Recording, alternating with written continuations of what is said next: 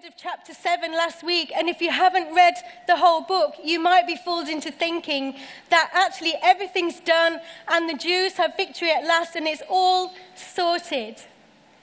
But actually, you, know, Esther's gone into the, into the presence of the king, and the king has heard her plea. He's, uh, Haman has been impaled on a pole. He's been destroyed, and Mordecai has been brought into the presence of the king. He's been given Esther's, um, Haman's estate and the king's signet ring. And you might be fooled into thinking that it's all done and dusted, but you know what? The king doesn't quite get it. Because he, he hasn't addressed the edict that will annihilate the Jews. So you get to chapter 8 and you realize it ain't over yet. Because Esther has to again go to the king and plead on behalf of the people. And so we pick up the story in Esther chapter 8, verse 3. Esther again pleaded with the king, falling at his feet and weeping. She begged him to put an end to the evil plan of Haman the Agagite, which he had devised against the Jews. Then the king extended the gold scepter to Esther, and she arose and stood before him.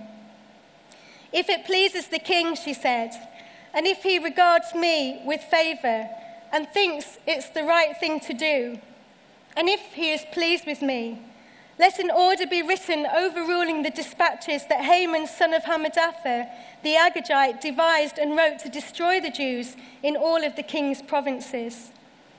For how can I bear to see disaster fall on my people? How can I bear to see the destruction of my family? King Xerxes replied to Queen Esther and to Mordecai the Jew Because Haman attacked the Jews, I have given his estate to Esther, and they have impaled him on the pole he set up.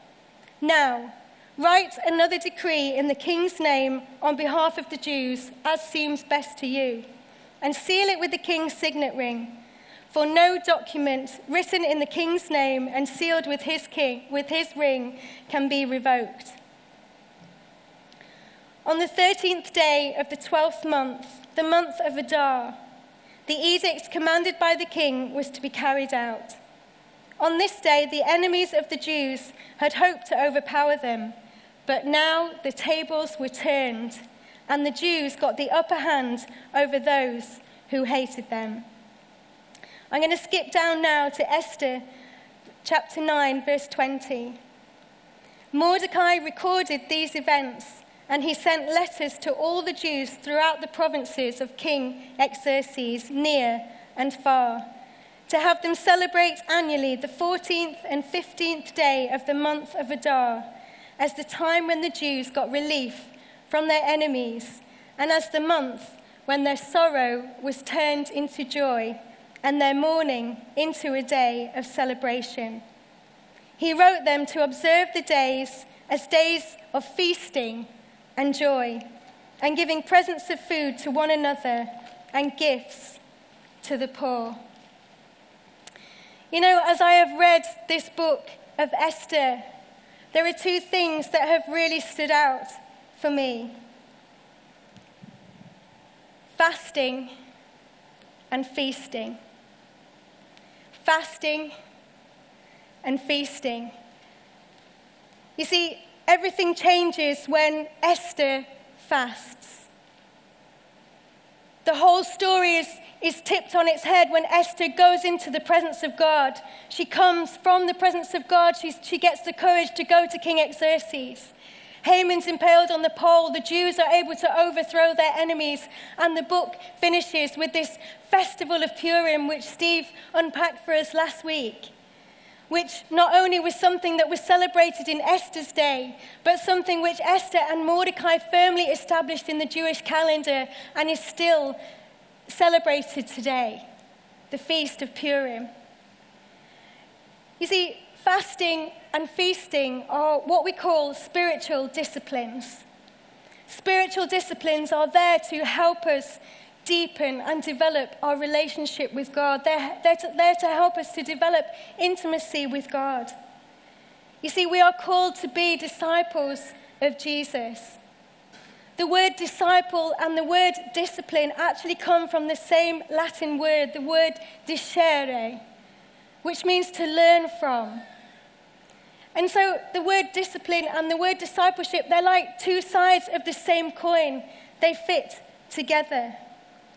Henry Nouwen has written a lot about the spiritual disciplines, and he says this The various disciplines of the spiritual life are meant for freedom and are reliable and are a reliable means for the creation of helpful boundaries in our lives, within which God's voice can be heard, God's presence felt, and God's guidance experienced. I just wonder in this room this evening is there anyone here you need to hear the voice of God? Is there anyone here you, you need to experience the presence of God? Is there anyone here you need to know the guidance of God, the wisdom of God in your life. Well, the way that we access those things is through the spiritual disciplines, through disciplines like feasting and fasting. And I want to just draw a, a diag- just show you a diagram that kind of helps unpack this a little bit.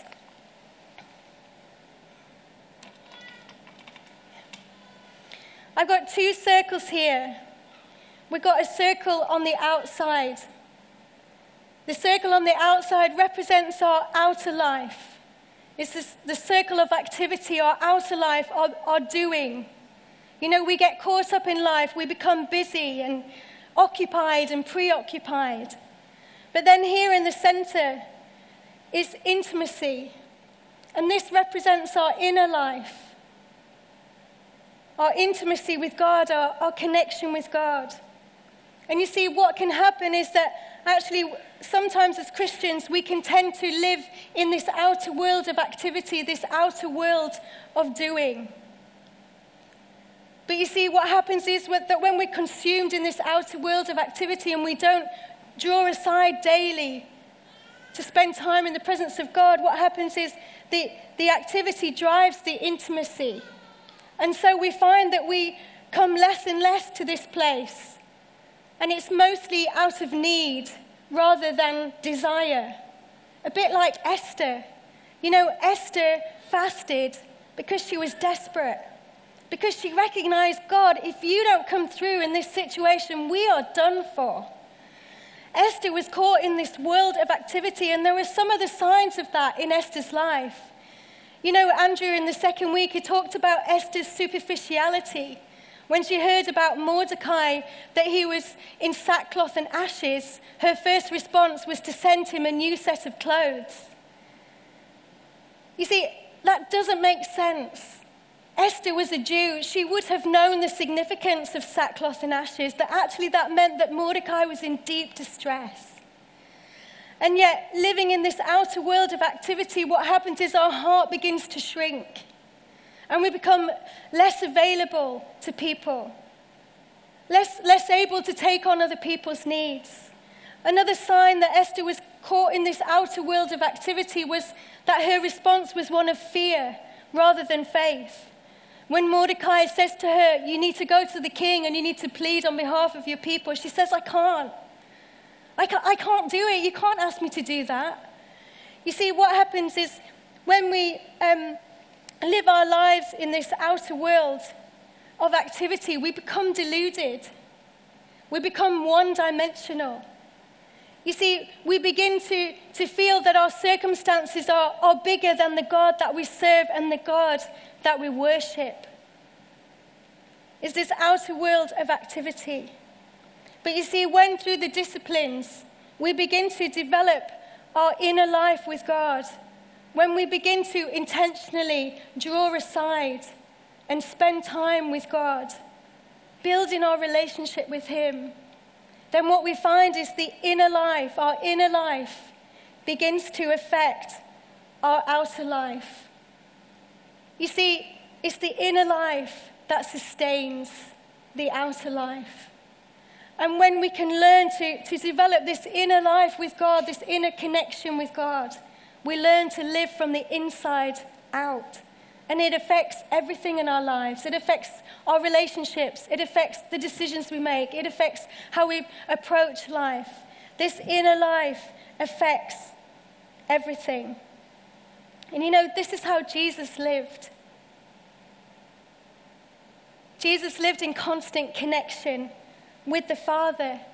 His inner life sustained his outer life. You know, Jesus said he only did what the Father told him to do. He had that constant connection of walking with the Father day by day. You see, Henry Nouwen says that without these boundaries that help us to draw near to God, that help us to make space for God, our lives quickly narrow down. We see and hear less and less. And we become one dimensional, sometimes delusional people. And so today I, I want to talk about how can we develop these disciplines of feasting and fasting? What lessons can we learn from the book of Esther that can help us to develop this inner life that's going to help us sustain that outer life? So I want to look first at, at fasting. And if you're following in your notes, that's your first point. Fasting.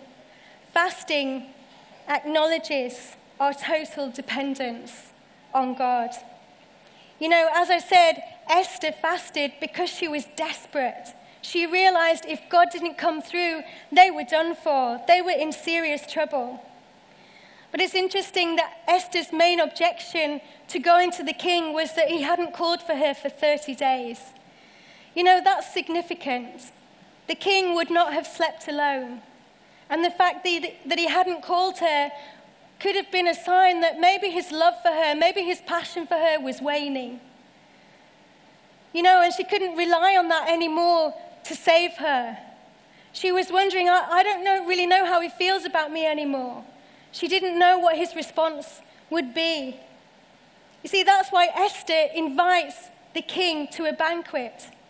Because you see, in those days, when you invited someone to share a meal with you, to come in and eat with you, it had a greater significance than it does today.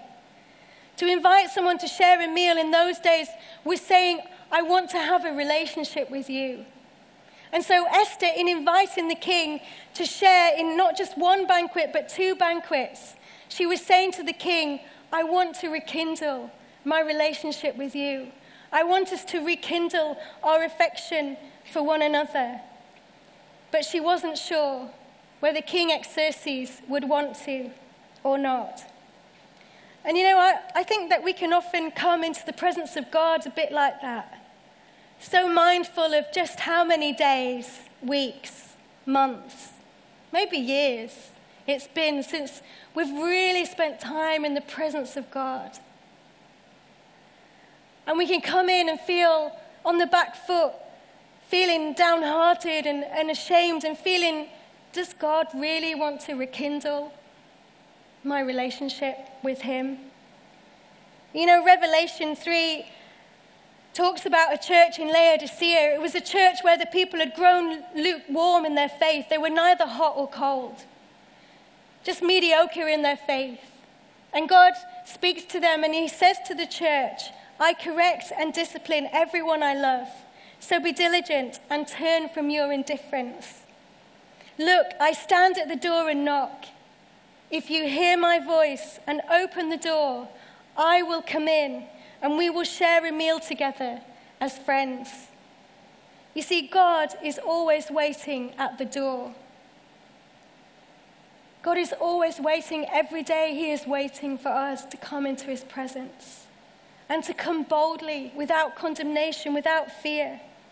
And you know, when we enter His presence, we can come just as we are. There's no room for ego in the presence of God. God's not interested in our title, He's not interested in our position. We just come as we are.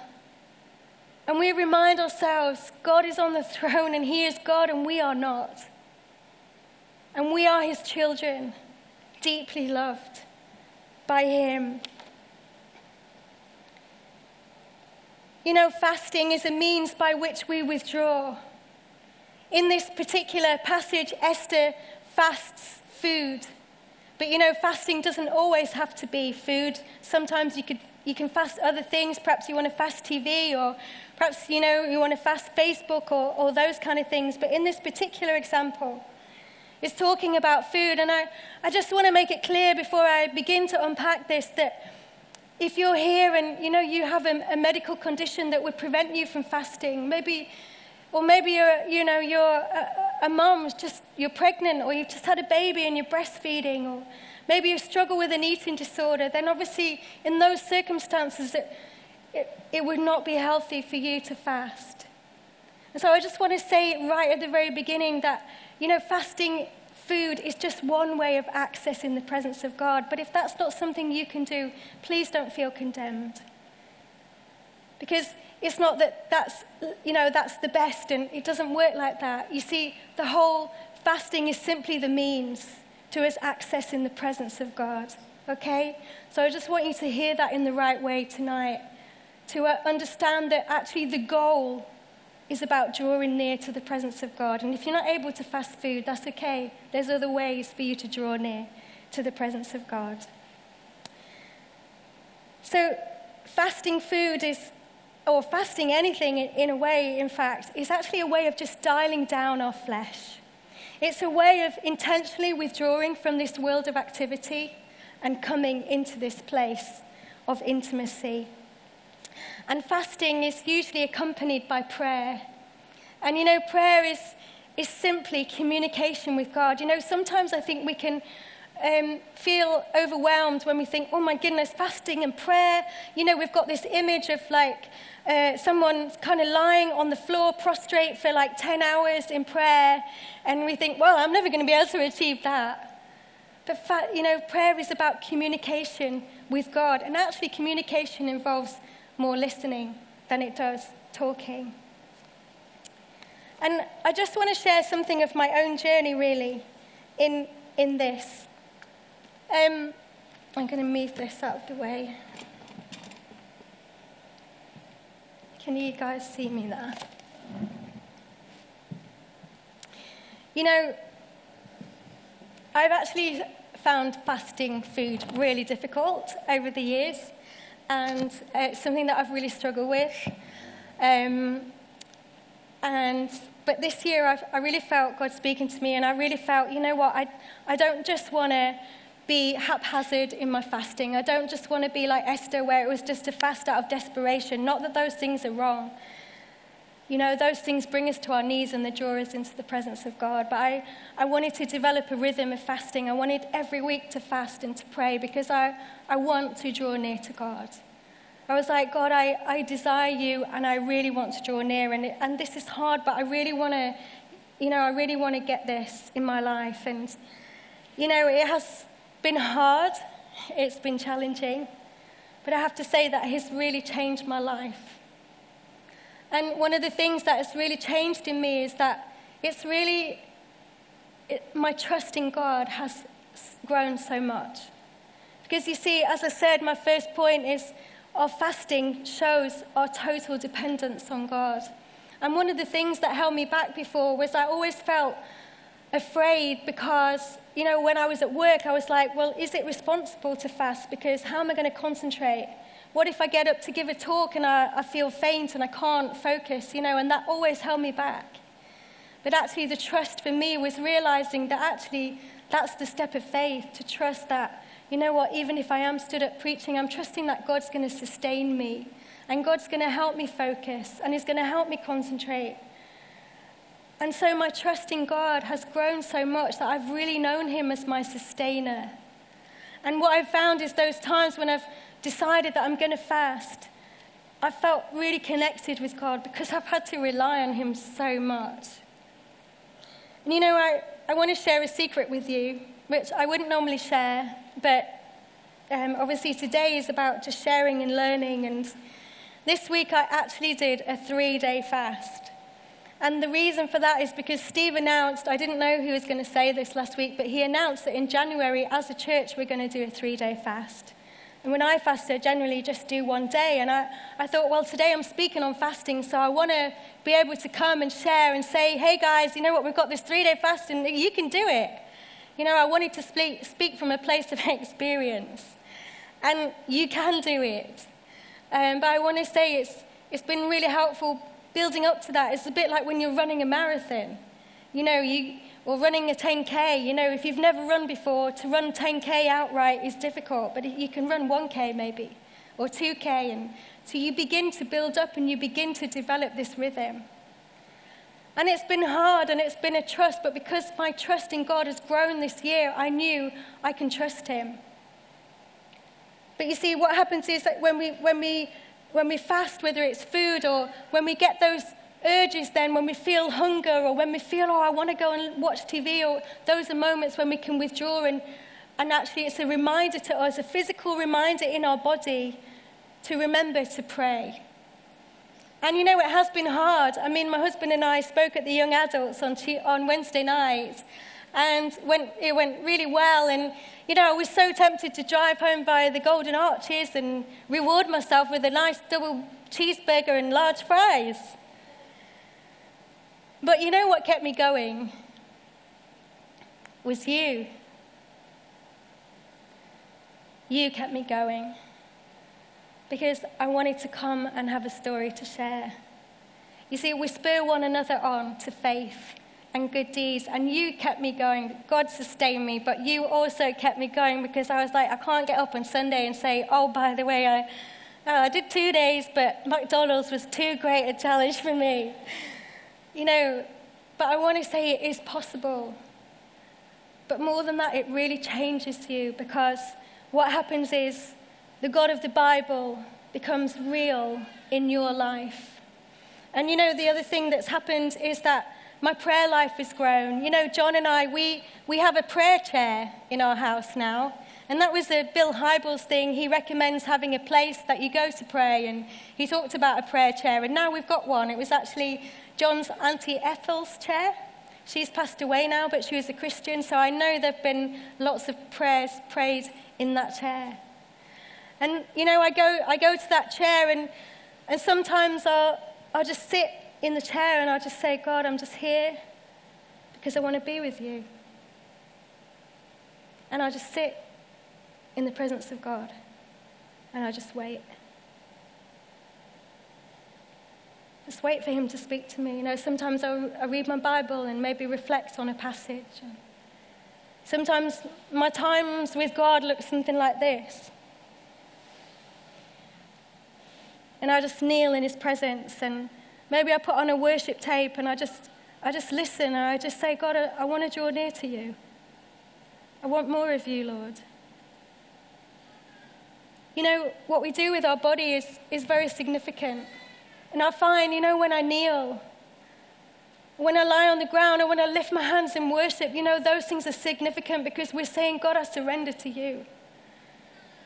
God, I welcome you into my life. And I want to encourage you listen, just start somewhere. It doesn't have to be complicated. Maybe you don't know how to pray. Buy a book of prayers. Buy a book of hymns and pray through the hymns. Pray through the Psalms. It doesn't even have to be long. Start with just five minutes in His presence and build it up.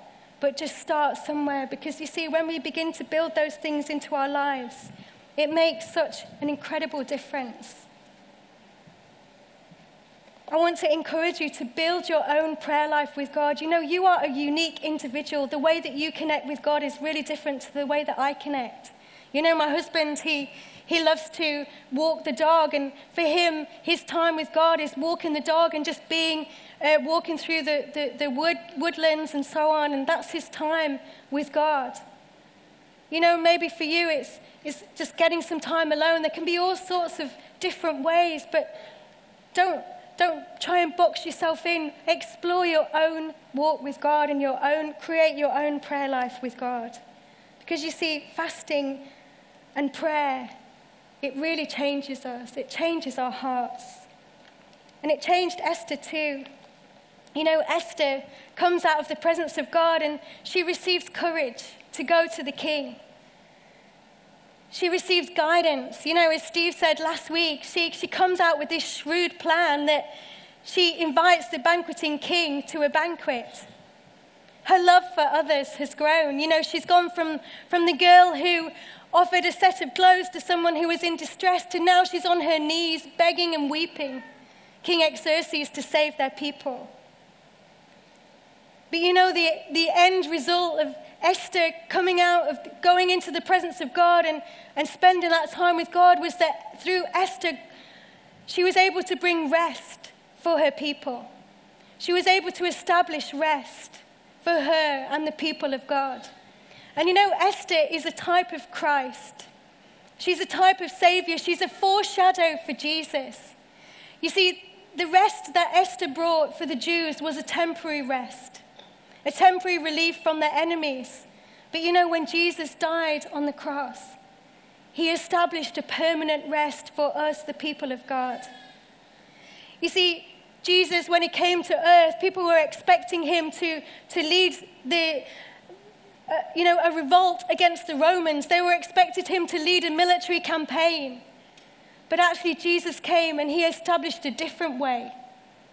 He established a new way of doing things. You see, Jesus said, Love your enemies, pray for those who hurt you. Jesus said, Come to me, all you who are weary and heavy laden, and I will give you rest. You see, Jesus gives us that permanent rest, but the way that we access the rest of God is we enter into his presence. And we have to enter into his presence daily in order to access that rest that he has won for us. Dallas Willard says, in addition to all the other work that gets done through prayer, perhaps the greatest work of all is the knitting of the human heart with the heart of God. Fasting and prayer changed Esther's heart, and it changes our hearts too. And so I want to look now at this, this second discipline of fasting. I mean, I don't know if it's, maybe it's a surprise to you to find out that fasting is actually a spiritual discipline. It feels a bit like a paradox, doesn't it? I mean, a discipline is usually something that we abstain from, something pleasurable that we abstain from. But actually, the Bible tells us that actually feasting is also a spiritual discipline. You see, feasting helps us to be intentional about developing joy in our lives. You know, we have a God who is joyful. The Bible tells us that the joy of the Lord is our strength. Joy is a fruit of the Spirit. And John Ortberg says this true celebration is the inverse of hedonism. Hedonism is the demand for more and more pleasure for personal gratification. It always follows the law of diminishing returns. So, what produced joy in us yesterday no longer produces joy in us today. Our capacity for joy diminishes. But celebration is not like that. When we celebrate, we exercise our ability to see and feel goodness in the simplest gifts of God. We are able to take delight in something we wouldn't have noticed yesterday, and our capacity for joy increases. Feasting is a spiritual discipline. And you know, spiritual celebration, spiritual feasting is about, yes, celebrating with food and celebrating with friends and, and singing and dancing and all the things that we would include in a, in a feast and in a celebration. But it's doing those things whilst reflecting on the wonderful God who has given us such amazing gifts. I want to ask you today how are you doing in your joy? How's your joy quota?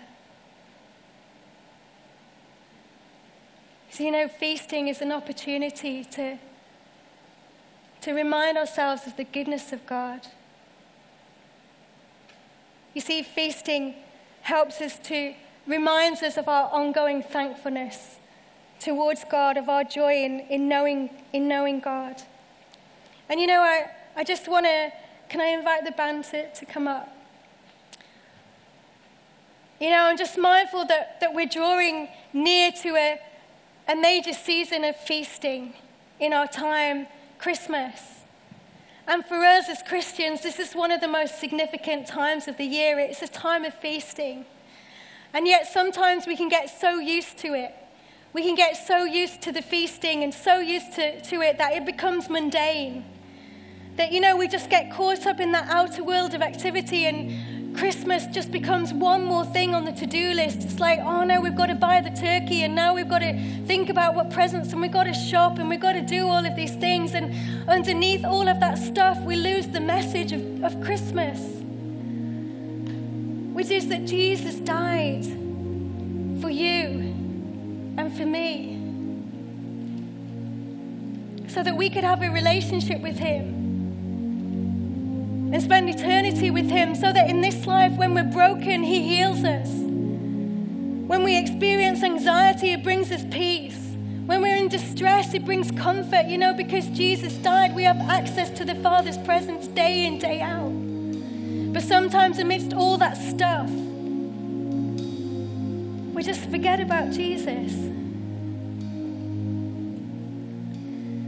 And I want to encourage you that you know, the Feast of Purim, they always preceded it with this Esther fast. They preceded it with, with a time of fasting before the feasting, so that the feasting would taste even more sweet, so that they wouldn't lose their pleasure in, in things that they've taken for granted. And I want to encourage you that maybe to consider as we approach this Christmas season to maybe take some time to, to fast, whether, whatever that looks like for you as a way of saying to God, you know, God, I'm drawing near and I'm, I'm saying, God, that this, this Christmas season, I want it to be different. I don't, oh, yes, I want to celebrate and yes, I want to feast, but I want people to see in the way that I celebrate something of you, Jesus. And I want us to, I want you to consider that. Consider how you're feasting. Consider how you're celebrating. Consider how you're approaching this amazing celebration that Jesus came to earth. So I want us to stand in the presence of God. We're going to sing this song of worship.